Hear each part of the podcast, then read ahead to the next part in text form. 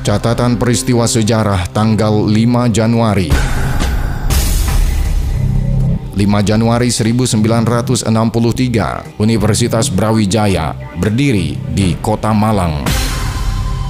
Universitas Brawijaya, biasa disingkat UNBRA, Unibrau atau singkatan resmi UB, merupakan lembaga pendidikan tinggi negeri di Indonesia yang berdiri pada tahun 1963 di Kota Malang melalui ketetapan Menteri Pendidikan dan Ilmu Pengetahuan nomor 1 tanggal 5 Januari 1963 kemudian disahkan oleh keputusan Presiden nomor 196 tahun 1963 yang kemudian tanggal 5 Januari ditetapkan sebagai hari lahir Universitas Brawijaya. Jumlah mahasiswa saat ini lebih dari 55 ribu orang dari berbagai strata, mulai program diploma, program sarjana, program magister, dan program doktor, selain program spesialis, tersebar dalam 15 fakultas dan dua program pendidikan setara fakultas. Pada tanggal 10 Januari 2009, Universitas Brawijaya mendapatkan akreditasi A dari Badan Akreditasi Nasional Perguruan Tinggi. Pada akreditasi selanjutnya tanggal 11 September 2014, Universitas Brawijaya kembali mendapatkan akreditasi A. 29 November 2007, Universitas Brawijaya mendapat persetujuan Dirjen Dikti untuk menjadi perguruan tinggi otonom.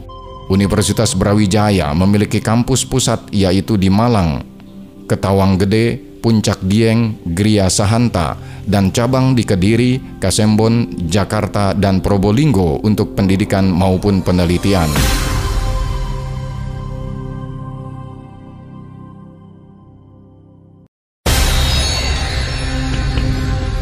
Catatan peristiwa sejarah tanggal 4 Januari 4 Januari 2014, Taman Pasupati diresmikan. Taman Pasupati atau lebih dikenal dengan sebutan Taman Jomblo adalah sebuah taman yang terletak di bawah jembatan Pasupati, Bandung, Jawa Barat. Taman ini diresmikan oleh Wali Kota Bandung Ridwan Kamil pada tanggal 4 Januari 2014. Istilah Taman Jomblo dibuat sendiri oleh Ridwan Kamil karena keberadaan tempat duduk di taman tersebut yang berbentuk kubus berukuran kecil warna-warni dan hanya muat untuk satu orang. Kubus tersebut juga bisa digunakan sebagai tempat memajang karya seni sesuai dengan tema taman tersebut yang untuk kalangan muda.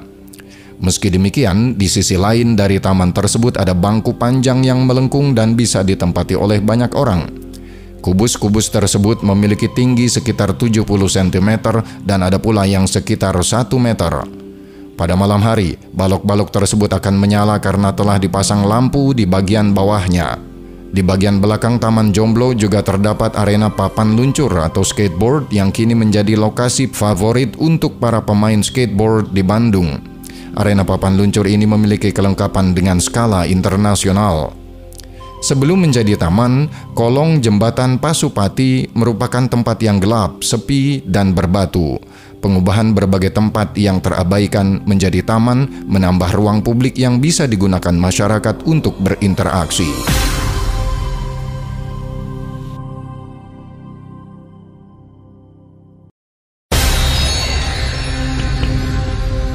Catatan peristiwa sejarah tanggal 1 Januari 1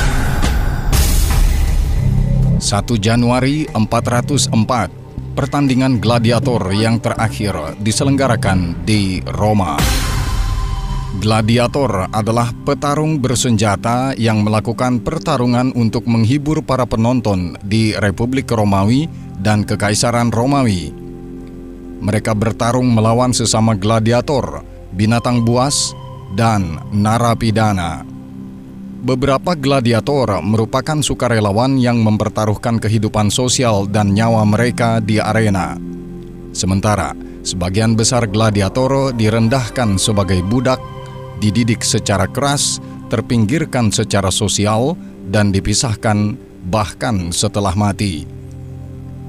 Terlepas dari asal-usul mereka, gladiator memberikan contoh etika pertarungan Romawi kepada para penonton dan Ketika bertarung ataupun ketika mati, mereka dapat menimbulkan kekaguman dan pujian. Mereka digambarkan dalam seni kelas atas maupun kelas bawah, dan nilai mereka sebagai penghibur dikenang dalam objek-objek berharga dan biasa di penjuru dunia Romawi. Asal mula pertarungan gladiator tidak diketahui secara pasti. Ada bukti mengenai pertarungan ini dalam ritus pemakaman selama Perang Punisia pada abad ketiga sebelum Masehi dan setelah itu dengan cepat menjadi bagian penting dalam kehidupan sosial dan politik di dunia Romawi. Ketenarannya membuatnya berkembang menjadi tontonan yang jauh lebih mahal dan mewah yang disebut pertandingan gladiator. Pertandingan ini mencapai puncaknya antara abad ke-1 sebelum Masehi dan ke-2 sebelum Masehi dan mulai menurun pada awal abad ke-5 Masehi setelah diterimanya Kristen sebagai agama negara pada tahun 390-an. Meskipun perburuan hewan buas atau venationes terus dilakukan hingga abad ke-6 Masehi.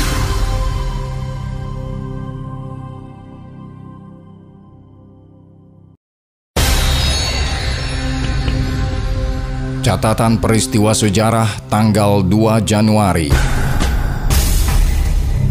2 Januari 1870 Pembangunan jembatan Brooklyn di New York City, Amerika Serikat dimulai.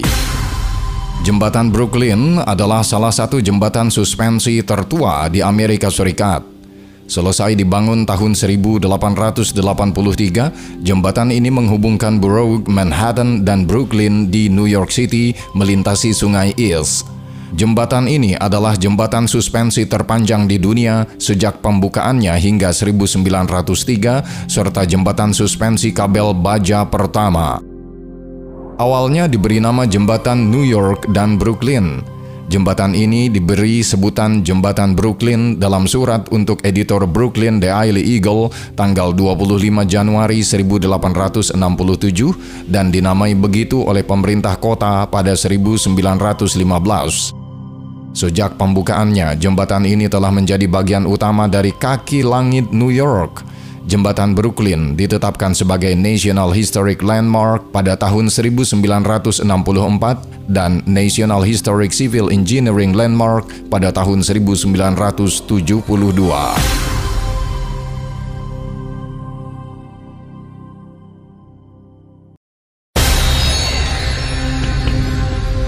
Catatan peristiwa sejarah tanggal 12 Desember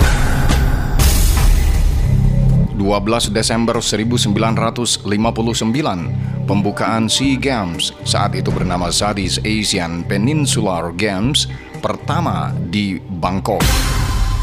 Pesta Olahraga Asia Tenggara atau Southeast Asian Games atau biasa disingkat SEA Games adalah ajang olahraga yang diadakan setiap dua tahun dan melibatkan 11 negara Asia Tenggara Peraturan pertandingan di SEA Games di bawah naungan Federasi Pesta Olahraga Asia Tenggara atau Southeast Asian Games Federation dengan pengawasan dari Komite Olimpiade Internasional atau IOC dan Dewan Olimpiade Asia OCA. Asal-usul SEA Games berhubungan erat dengan Pesta Olahraga Semenanjung Asia Tenggara atau Southeast Asian Peninsular Games atau disingkat SEAP Games. Siap Games dicetuskan oleh Laung Sukhum Nai Pradit, pada saat itu Wakil Presiden Komite Olimpiade Thailand. Tujuannya adalah untuk mengeratkan kerjasama, pemahaman, dan hubungan antar negara di kawasan semenanjung Asia Tenggara. Thailand, Burma, yang sekarang bernama Myanmar, Thailand, Burma, yang sekarang bernama Myanmar, Malaysia, Laos, Vietnam, dan Kamboja dengan Singapura dimasukkan kemudian adalah negara-negara pelopor. Mereka setuju untuk mengadakan ajang ini dua tahun sekali. Selain itu dibentuk juga Komite Federasi Siap Games SEAP Games pertama diadakan di Bangkok dari 12 sampai 17 Desember 1959 diikuti oleh lebih dari 527 atlet dan panitia dari Thailand, Burma, Malaysia, Singapura, Vietnam, dan Laos yang berlaga dalam 12 cabang olahraga. Pada SEAP Games ke-7, pada SEAP Games ke-8 tahun 1975, Federasi SIEPS mempertimbangkan masuknya Indonesia dan Filipina Kedua negara ini masuk secara resmi pada 1977 dan pada tahun yang sama, Federasi SEP berganti nama menjadi ZADIS, The Asian Games Federation, dan ajang ini menjadi SEA Games. Brunei dimasukkan pada Pesta Olahraga Asia Tenggara ke-10 di Jakarta, Indonesia, dan Timor Leste di Pesta Olahraga Asia Tenggara ke-22 di Hanoi, Vietnam.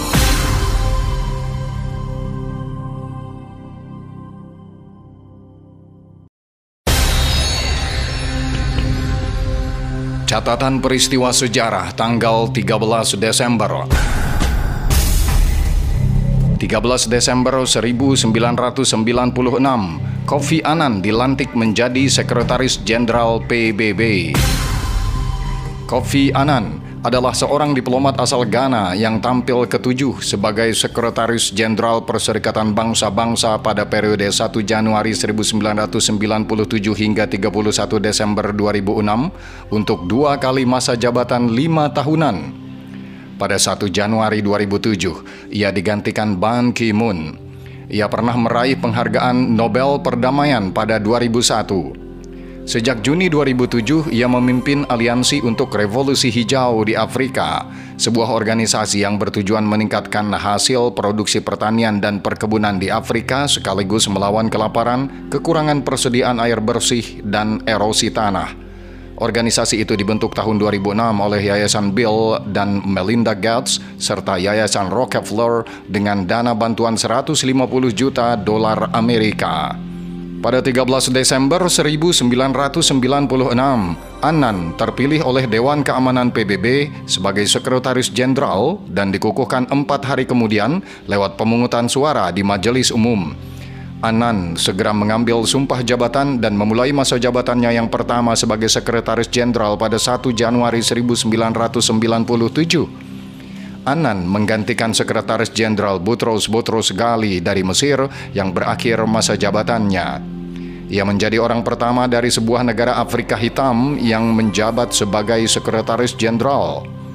Masa jabatan Annan sebagai sekjen diperbarui pada 1 Januari 2002 dalam sebuah penyimpangan yang tidak lazim dari kebijakan yang tak resmi. Jabatan ini biasanya berotasi di antara benua, masing-masing dengan dua masa jabatan. Karena pendahulu Anan adalah Butros Ghali yang juga berasal dari Afrika, Anan biasanya hanya akan menjabat satu masa jabatan. Perpanjangan masa jabatannya menunjukkan popularitas Anan.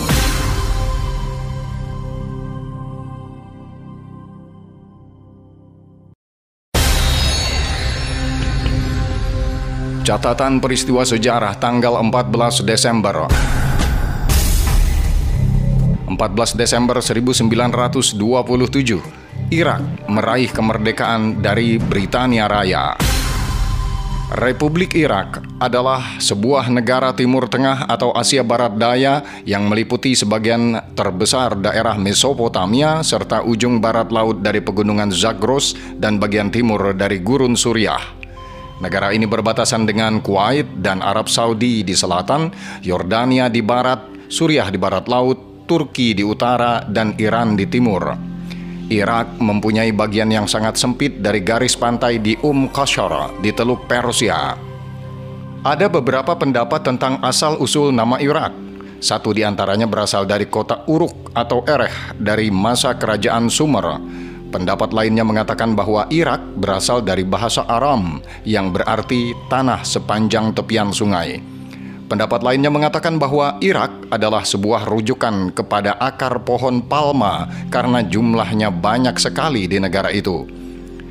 Di bawah dinasti Sasanid Persia, ada wilayah yang dinamai Irak Arabi yang merujuk ke bagian dari wilayah barat daya Kekaisaran Persia yang kini merupakan bagian dari Irak Selatan. Al-Iraq adalah nama yang digunakan oleh orang-orang Arab sendiri untuk daerah ini sejak abad ke-6. Secara historis, Irak dikenal sebagai Mesopotamia yang secara harafiah berarti di antara dua sungai dalam bahasa Yunani. Tanah ini menjadi tempat kelahiran peradaban pertama dunia yang dikenal, budaya Sumeria, diikuti dengan budaya Akkadia, Babilonia, dan Asyur yang pengaruhnya meluas ke daerah-daerah tetangganya sejak sekitar 5000 sebelum Masehi. Peradaban-peradaban ini menghasilkan tulisan tertua dan sebagian dari ilmu pengetahuan, matematika, hukum, dan filsafat yang pertama di dunia hingga menjadikan wilayah ini pusat dari apa yang umumnya dikenal sebagai buayan peradaban. Peradaban Mesopotamia kuno mendominasi peradaban-peradaban lainnya pada zamannya. Pada abad ke-6 sebelum Masehi, wilayah ini menjadi bagian dari Kekaisaran Persia di bawah Quraisy Agung selama hampir empat abad sebelum ditaklukkan oleh Alexander Agung dan tetap berada di bawah kekuasaan kerajaan Makedonia selama hampir dua abad. Sebuah suku bangsa Iran dari Asia Tengah yang bernama Parthia kemudian merebut wilayah ini diikuti dengan dinasti Sasanid Persia selama sembilan abad hingga abad ke-7. Di awal abad ke-7, Islam menyebar ke daerah yang sekarang bernama Irak sepupu sekaligus menantu Nabi Muhammad sallallahu alaihi wasallam memindahkan ibu kota Kufah fi al-Iraq di mana ia menjadi Khulafaur Rashidin yang keempat. Bani Umayyah yang berkuasa dari Damaskus pada abad ke-7 menguasai provinsi Irak. Baghdad, ibu kota Khilafah Abbasiyah, adalah kota utama bagi dunia Arab dan Islam selama lima abad.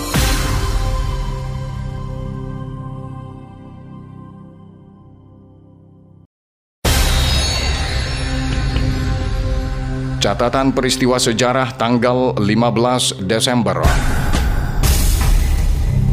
15 Desember 1939 Penerbitan perdana buku Gone with the Wind di Atlanta, Georgia Gone with the Wind adalah sebuah novel Amerika karya Margaret Mitchell yang diterbitkan pada 1936 dan memenangkan penghargaan Pulitzer pada 1937. Novel ini adalah salah satu novel terpopuler sepanjang masa dan adaptasi layar lebarnya yang dirilis pada 1939 berhasil memecahkan rekor jumlah Oscar yang diterima.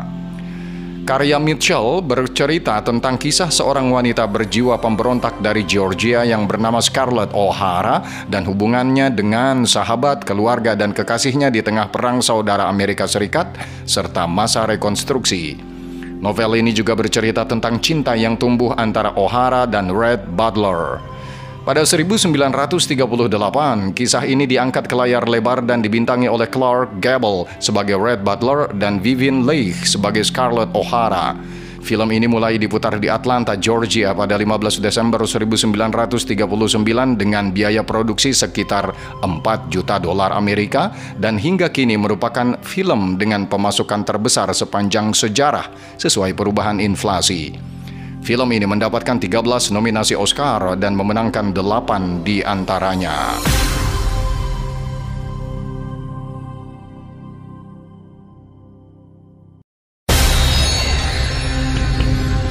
Catatan peristiwa sejarah tanggal 3 Januari. 3 Januari 1977 Apple Computer menjadi perusahaan Apple Inc. yang sebelumnya bernama Apple Computer Inc. adalah sebuah perusahaan multinasional yang berpusat di Silicon Valley, Cupertino, California, dan bergerak dalam bidang perancangan, pengembangan, dan penjualan barang-barang yang meliputi elektronik konsumen, perangkat lunak komputer, serta komputer pribadi. Apple Inc. didirikan pada tanggal 1 April 1976 dan diinkorporasikan menjadi Apple Computer Inc. pada tanggal 3 Januari 1977. Pada 9 Januari 2007, kata komputer dihapus untuk mencerminkan fokus Apple terhadap bidang elektronik konsumen pasca peluncuran iPhone. Apple dikenal akan jajaran produk perangkat lunak di antaranya sistem operasi OS X dan iOS, pemutar musik iTunes, serta perambah web Safari, dan perangkat keras di antaranya komputer meja iMac, komputer jinjing MacBook Pro, pemutar lagu iPod, serta telepon genggam iPhone dan jam tangan pintar Apple Watch.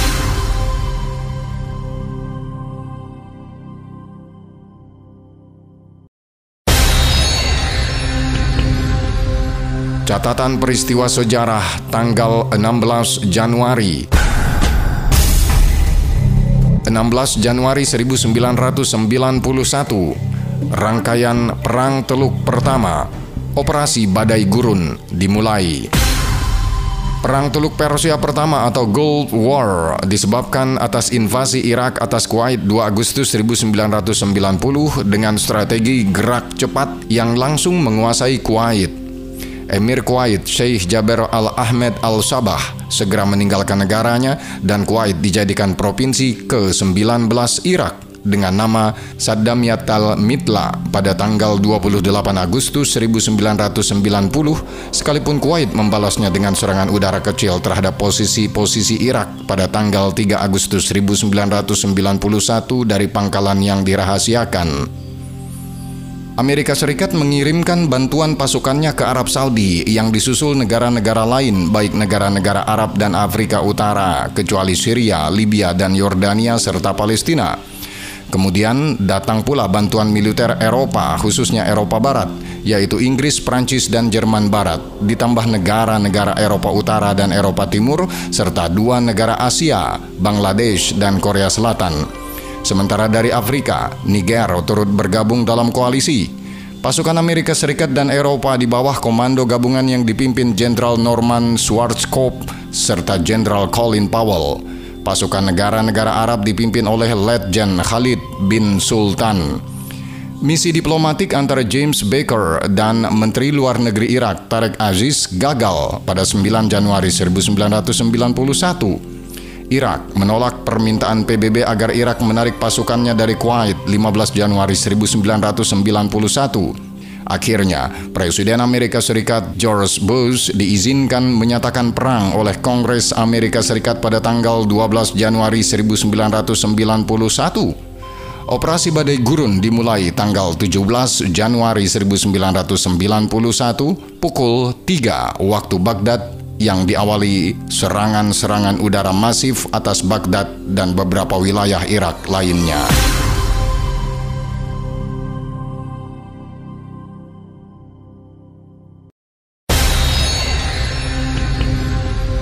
Catatan peristiwa sejarah tanggal 15 Januari 15 Januari 1962 Pertempuran Laut Aru KRI Macan Tutul pimpinan Komodor Yos Sudarso tenggelam di Laut Aru. Pertempuran Laut Aru adalah suatu pertempuran yang terjadi di Laut Aru, Maluku pada tanggal 15 Januari 1962 antara Indonesia dan Belanda. Insiden ini terjadi sewaktu dua kapal jenis destroyer, pesawat jenis Neptune dan Freli milik Belanda menyerang RI Macan Tutul 650, RI Macan Kumbang 653, dan RI Harimau 654 milik Indonesia yang sedang berpatroli pada posisi 04,49 derajat lintang selatan dan 135,02 derajat bujur timur. Komodor Yos Sudarso gugur pada pertempuran ini setelah menyerukan pesan terakhirnya yang terkenal, kobarkan semangat pertempuran. Armada Indonesia di bawah pimpinan Komodor Yos Sudarso yang saat itu berada di KRI Macan Tutul berhasil melakukan manuver untuk mengalihkan perhatian musuh sehingga hanya memusatkan penyerangan ke KRI Macan Tutul. KRI Macan Tutul tenggelam beserta awaknya tetapi kedua kapal lainnya berhasil selamat.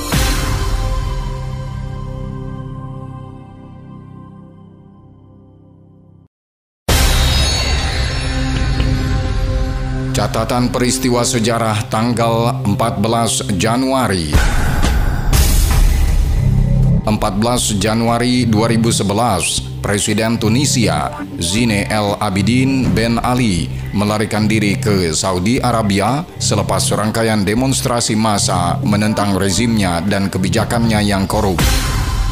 Jenderal Zine El Abidin Ben Ali adalah Presiden Republik Tunisia sejak 7 November 1987 dan Presiden yang kedua sejak kemerdekaannya dari Prancis pada 20 Maret 1956.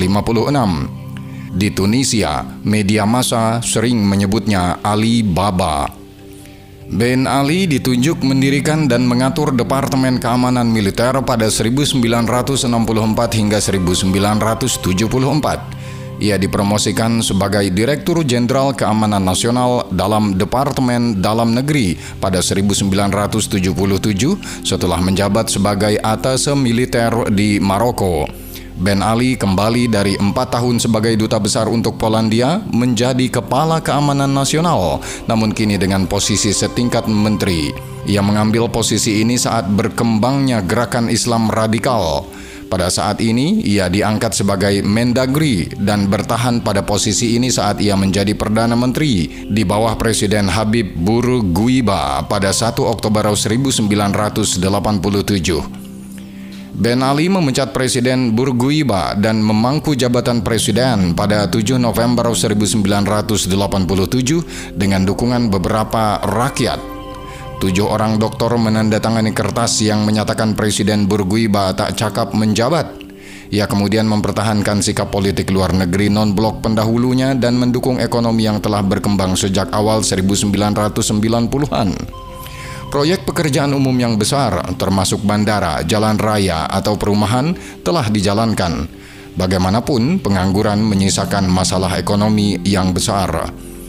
Pada masa rezimnya, gerakan-gerakan Islam yang ada di Tunisia mengalami nasib lebih tragis dari sebelumnya. Tatkala partainya menyapu bersih perolehan kursi yang ada di parlemen, ia memenjarakan lebih dari 30 ribu aktivis gerakan Islam yang merupakan tulang punggung partai yang olehnya dianggap sebagai pembangkang. Sesungguhnya Ben Ali telah menjadikan Tunisia sebagai penjara terbuka dan pusat kebejatan moral. Walhasil, dengan salah kaprahnya pemikiran dan pemahaman rezim yang ada, Islam dan para pengembannya mengalami deraan, siksaan, dan hambatan berat. Ben Ali melanjutkan pendekatan otoriter pendahulunya dan memuja kepribadian. Meski ia mengumumkan pluralisme politiknya pada 1992, rapat umum konstitusional demokratiknya melanjutkan dominasi politik nasional rezimnya masih tidak mengizinkan aktivitas oposisi dan kebebasan pers menyisakan penyamaran. Pada 1999, walaupun dua kandidat alternatif yang tidak dikenal diizinkan untuk pertama kalinya berada dalam pemilihan presiden, Ben Ali diangkat kembali dengan 99,66 persen suara. Ia kembali dipilih pada 24 Oktober 2004, secara resmi meraih 94,48 persen suara setelah referendum konstitusi yang kontroversial pada 2002 yang membuatnya bertahan sebagai presiden setidaknya hingga 2014.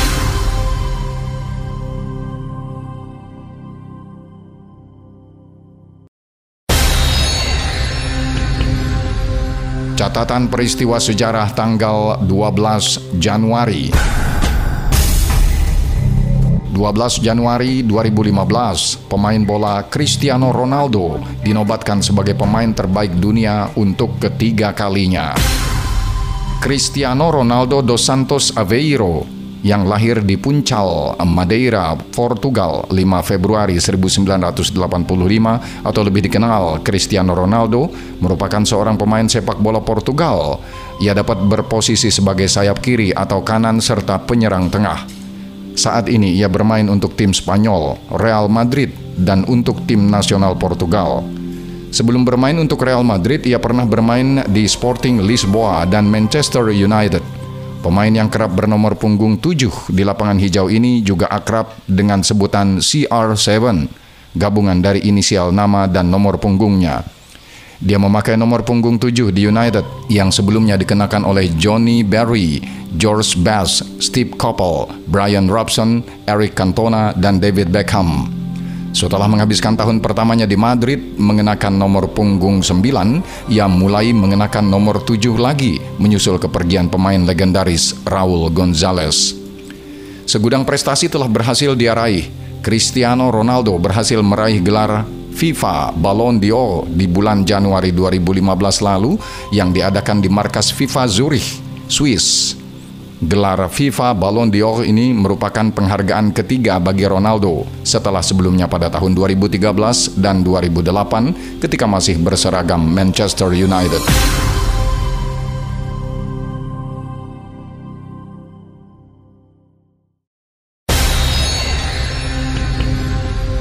Catatan peristiwa sejarah tanggal 13 Januari 13 Januari 1930 komik strip Mickey Tikus keluar untuk pertama kalinya. Mickey Tikus atau Mickey Mouse adalah tokoh fiksi kartun berbentuk seekor tikus yang menjadi ikon bagi The Walt Disney Company yang diciptakan oleh Ub Iwerks pada tahun 1920-an. Mickey Tikus berkembang dari sekedar tokoh animasi menjadi salah satu simbol yang terkenal di dunia. Dalam beberapa kartun Mickey awal, suaranya diisi oleh Walt Disney sendiri. Karakter Mickey Tikus menjadi sebuah simbol bagi Amerika, terutama dalam penyebaran budaya Amerika Serikat ke berbagai belahan dunia dan menjadi lambang keceriaan.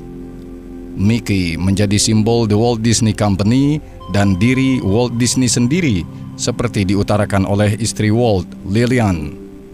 Mickey dan Walt berkembang bersama dan menjadi cermin kepribadian mereka. Presiden Amerika Serikat Jimmy Carter pernah mengatakan, Mickey Mouse is the symbol of goodwill, surpassing all language and cultures. When one sees Mickey Mouse, they see happiness. Mickey tikus adalah simbol kebaikan melampaui semua bahasa dan budaya. Saat seseorang melihat Mickey, ia melihat keceriaan. Siluet kepala Mickey yang terdiri dari sebuah lingkaran besar sebagai kepala dan dua lingkaran kecil sebagai telinga menjadi logo bagi perusahaan di bawah naungan The Walt Disney Company yang menyandang nama Disney. Awalnya, Mickey dibuat sebagai pengganti Oswald the Lucky Rabbit yang dibuat oleh Walt Disney dan Up Iwerks untuk Charles Mintz dari Universal Studios, namun mereka dipecat saat meminta anggaran yang lebih tinggi untuk Oswald yang populer dan sejak itu Oswald digambar oleh orang lain. Untuk kesinambungan perusahaan, Walt harus mencari karakter baru dan ide tentang Mickey Tikus muncul saat Walt berada di atas kereta. Nama karakter tersebut sebelum dinamai Mickey adalah Mortimer, namun, istrinya Lillian Disney kurang menyukainya. Sekarang, nama Mortimer Tikus dipakai untuk karakter musuh Mickey dalam memperebutkan Mini Tikus. Mickey dan Mini Tikus muncul untuk pertama kali dalam Plane Crazy yang dirilis pada 15 Mei 1928. Namun The Walt Disney Company kemudian merayakan hari lahir Mickey Tikus pada 18 November 1928 yaitu tanggal rilis animasi Steamboat Willie, film animasi Mickey Tikus yang pertama kali menggunakan suara. Mickey Tikus mencapai kejayaannya dimulai dari tahun 1930-an sampai 1950-an. Namun pada awal tahun 1950-an, posisi kejayaannya lambat laun tergeser oleh Tom and Jerry yang mempunyai rating dan penggemar lebih tinggi dari Mickey Tikus dan Silly Simponis. Pada tahun 1955, kejayaan Mickey Tikus benar-benar tergeser oleh rekannya yang sama-sama berada di Walt Disney, Donald Duck, yang juga mempunyai penggemar lebih banyak dari Mickey.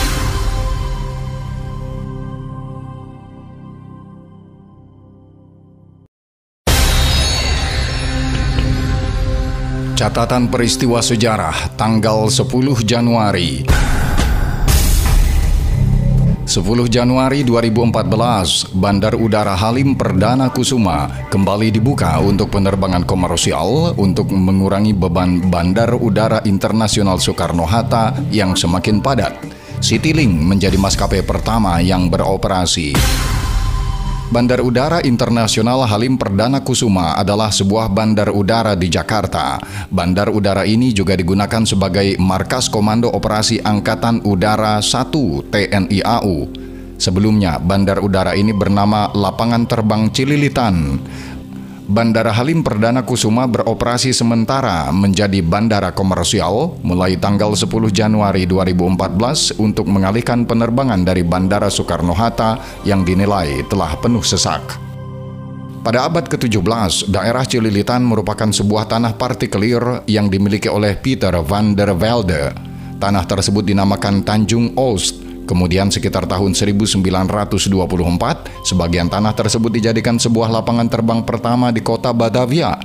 Lapangan terbang tersebut dinamakan Vliegveld Cililitan atau Lapangan Terbang Cililitan. Di tahun yang sama, lapangan terbang ini menerima kedatangan pesawat dari Amsterdam yang kemudian menjadi penerbangan internasional pertama di Hindia Belanda. Sebelum mendarat di Cililitan, pesawat Fokker ini memerlukan waktu cukup lama di perjalanan karena pernah jatuh dan mengalami kerusakan di Serbia hingga harus didatangkan suku cadang dari pabriknya di Amsterdam. Lapangan terbang ini juga turut andil dalam peresmian Bandar Udara Internasional Kemayoran, yaitu dengan cara menerbangkan pesawat berjenis Douglas DC-3 menuju Kemayoran yang baru saja diresmikan. Pada tanggal 20 Juni 1950, Belanda sepenuhnya menyerahkan lapangan terbang ini kepada pemerintah Indonesia. Ketika itu, lapangan terbang ini langsung dipegang oleh Auri dan dijadikan pangkalan udara militer. Kemudian bertepatan dengan 17 Agustus 1952, lapangan terbang ini berganti nama menjadi Pangkalan Udara Halim Perdana Kusuma untuk mengenang almarhum Abdul Halim Perdana Kusuma yang gugur dalam menjalankan tugasnya. Di samping sebagai pangkalan militer, Halim juga digunakan sebagai bandar udara sipil utama di kota Jakarta bersamaan dengan Kemayoran. Pada tahun 1974, bandar udara ini harus berbagi penerbangan internasional dengan Kemayoran karena padatnya jadwal penerbangan di sana. Halim juga sempat ditunjuk menggantikan peranan Kemayoran yang semakin padat. Namun hasilnya justru tertuju kepada pembangunan sebuah bandar udara baru di daerah Cengkareng Kelak, bandar udara tersebut dinamakan Bandar Udara Internasional Soekarno-Hatta. Setelah Kemayoran ditutup, Bandar Udara Halim Perdana Kusuma mulai mengurangi jadwal penerbangan sipil untuk berfokus guna kepentingan militer. Namun pada tahun 2013, Halim memberikan 60 slot jam untuk penerbangan berjadwal domestik maupun internasional. Hal tersebut dikarenakan untuk mengurangi padatnya jadwal penerbangan di Bandar Udara Internasional Soekarno-Hatta.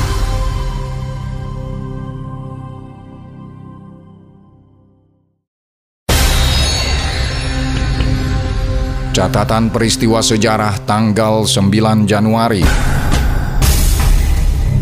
9 Januari 1986 Kalah dalam konflik hak paten dengan Polaroid Kodak meninggalkan bisnis kamera instannya. Eastman Kodak Company merupakan sebuah perusahaan multinasional yang berbasis di Rochester, New York didirikan oleh George Eastman dan Harry Strong pada tahun 1892. Perusahaan ini menghasilkan berbagai macam produk kamera, fotografi, pencetak, dan lain-lain. Selama abad ke-20, Kodak memegang peranan yang dominan dan menjadi pionir dalam perkembangan fotografi film. Bahkan pada tahun 1976 menguasai 90% market di Amerika Serikat. Saat itu, Kodak terkenal dengan tagline-nya Kodak Moment. Namun, memasuki abad ke-21, perusahaan ini mengalami kemunduran dan pada 19 Januari 2012, perusahaan ini resmi mengajukan permohonan mendapat perlindungan kepailitan. Ini berawal sejak diketemukannya teknologi digital fotografi, fotografi film mulai ditinggalkan dan berdampak terhadap merosotnya kinerja Kodak.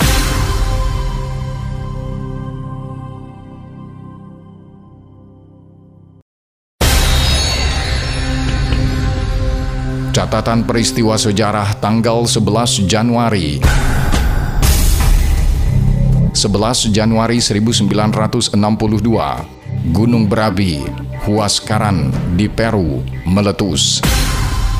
Huascaran atau Nevado Huascaran adalah sebuah gunung di Cordillera Blanca, sebuah barisan pegunungan yang merupakan bagian dari Andes Barat dengan ketinggian 6.768 meter di puncak selatannya, Huascaran adalah gunung tertinggi di Peru dan keempat di Amerika Selatan.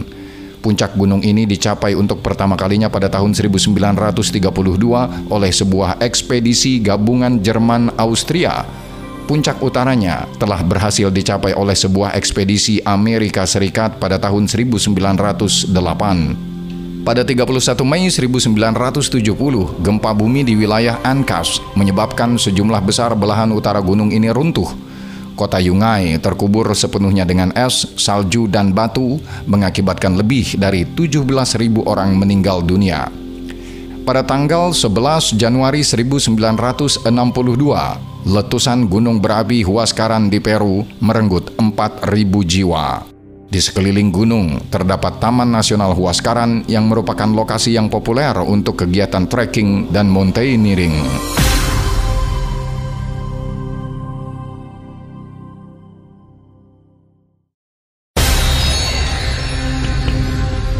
Catatan peristiwa sejarah tanggal 6 Januari 6 Januari 1942 Pan American Airlines menjadi maskapai komersial pertama yang melayani rute yang mengelilingi bumi.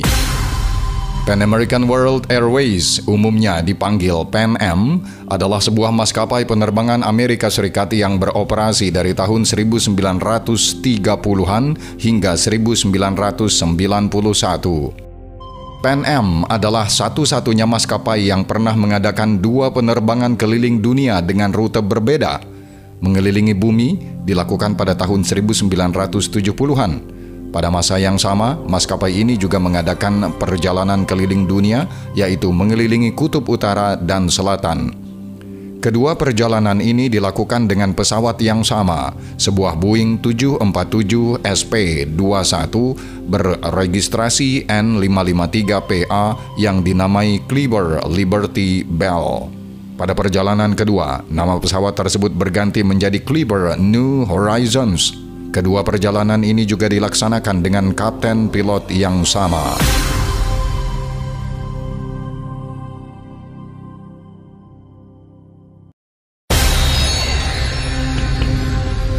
Catatan peristiwa sejarah tanggal 8 Januari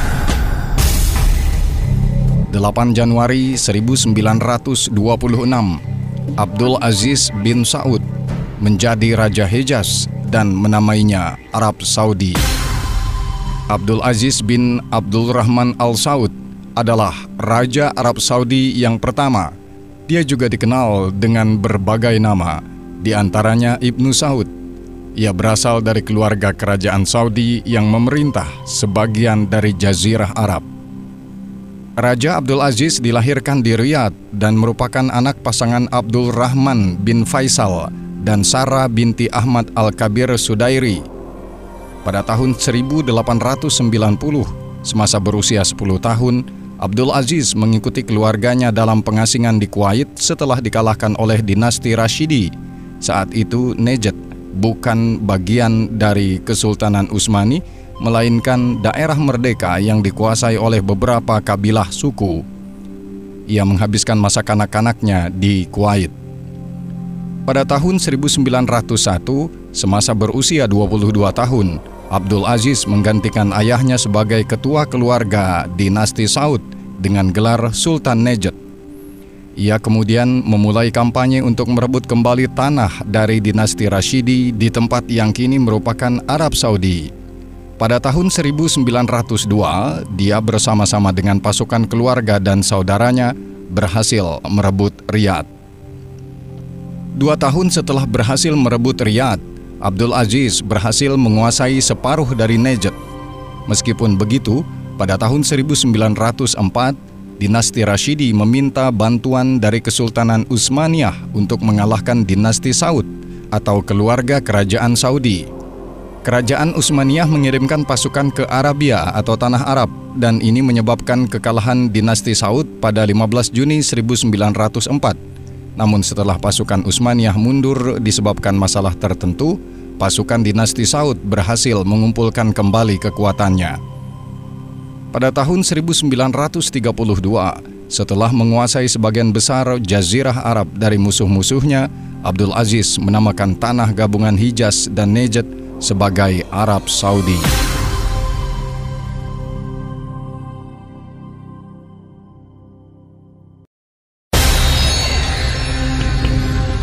Catatan peristiwa sejarah tanggal 7 Januari 7 7 Januari 1904, sinyal darurat CQD mulai digunakan untuk kemudian digantikan dengan sinyal SOS dua tahun kemudian. SOS adalah nama untuk tanda bahaya kode Morse internasional Tanda ini pertama kali digunakan oleh pemerintah Jerman pada 1 April 1905 dan menjadi standar di seluruh dunia sejak 3 November 1906. Dalam kode Morse, tiga titik adalah kode untuk huruf S dan tiga garis adalah huruf O. Dalam penggunaannya, SOS sering dihubungkan dengan singkatan kata Save Our Ship, Save Our Souls, Survivors on Ship, Save Our Sailors, Stop Other Signals, dan Send Our Sailors.